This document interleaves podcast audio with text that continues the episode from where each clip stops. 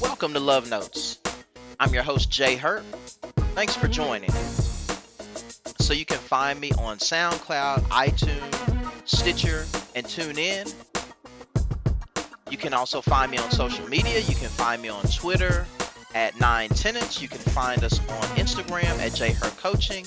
You can find me on Facebook, and I write for several sites around the web. So let's jump right into today's topic.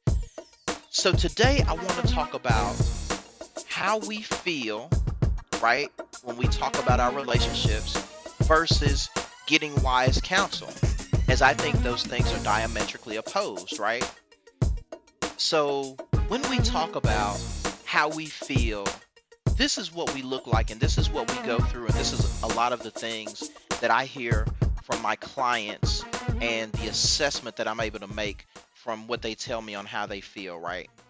So the first thing is I want you to understand that feelings lie. So you know how you feel, but what you feel isn't always what you want, right? So don't be driven by how you feel. Don't be driven by how you feel. So feelings generally want you to have a relationship right now. So you want to have your man or your woman or your marriage or whatever it is or to be engaged right now, right? So that's another thing that feelings will bring. But here's the thing. So keep this in mind. Feelings should not dictate our actions. Definitely remember that. Feelings should not dictate our actions. And the reason is our feelings are meant to be a guide, not a mindset, not a driver. Our feelings are supposed to tell us, give us information on our emotional state, but not on taking steps to do what we need to do. And finally, keep this in mind as well. Feelings left unbridled, they truly impair our good judgment, right? So we need to keep our feelings in check. So here's the other side of the coin, so to speak, right? So wise counsel is what we need so we can make the right decisions, right? So, first of all, wise counsel truly imparts understanding, foresight, experience, and intelligence on the decisions that we make, right? So, it's not based on an emotional response, it's based on information that we have.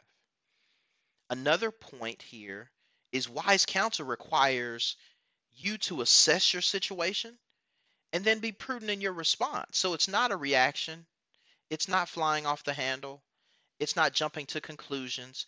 It's taking the time to assess where you are, where you want to be, and what are the right steps to get there. Right? So again, wise counsel is never reactive, ever.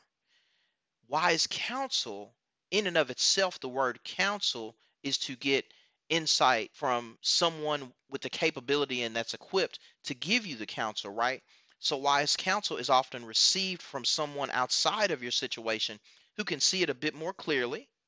So, keep that in mind. And finally, wise counsel always prepares for long term blessings instead of short term gratification.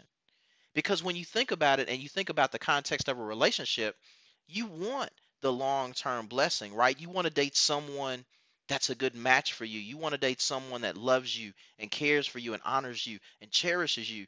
You don't want someone just to sleep with you and be done, right? You want that long term blessing. So, again, keep this in mind when you, when you think about your feelings and you think about the wise counsel that you receive from others. Again, I've enjoyed it.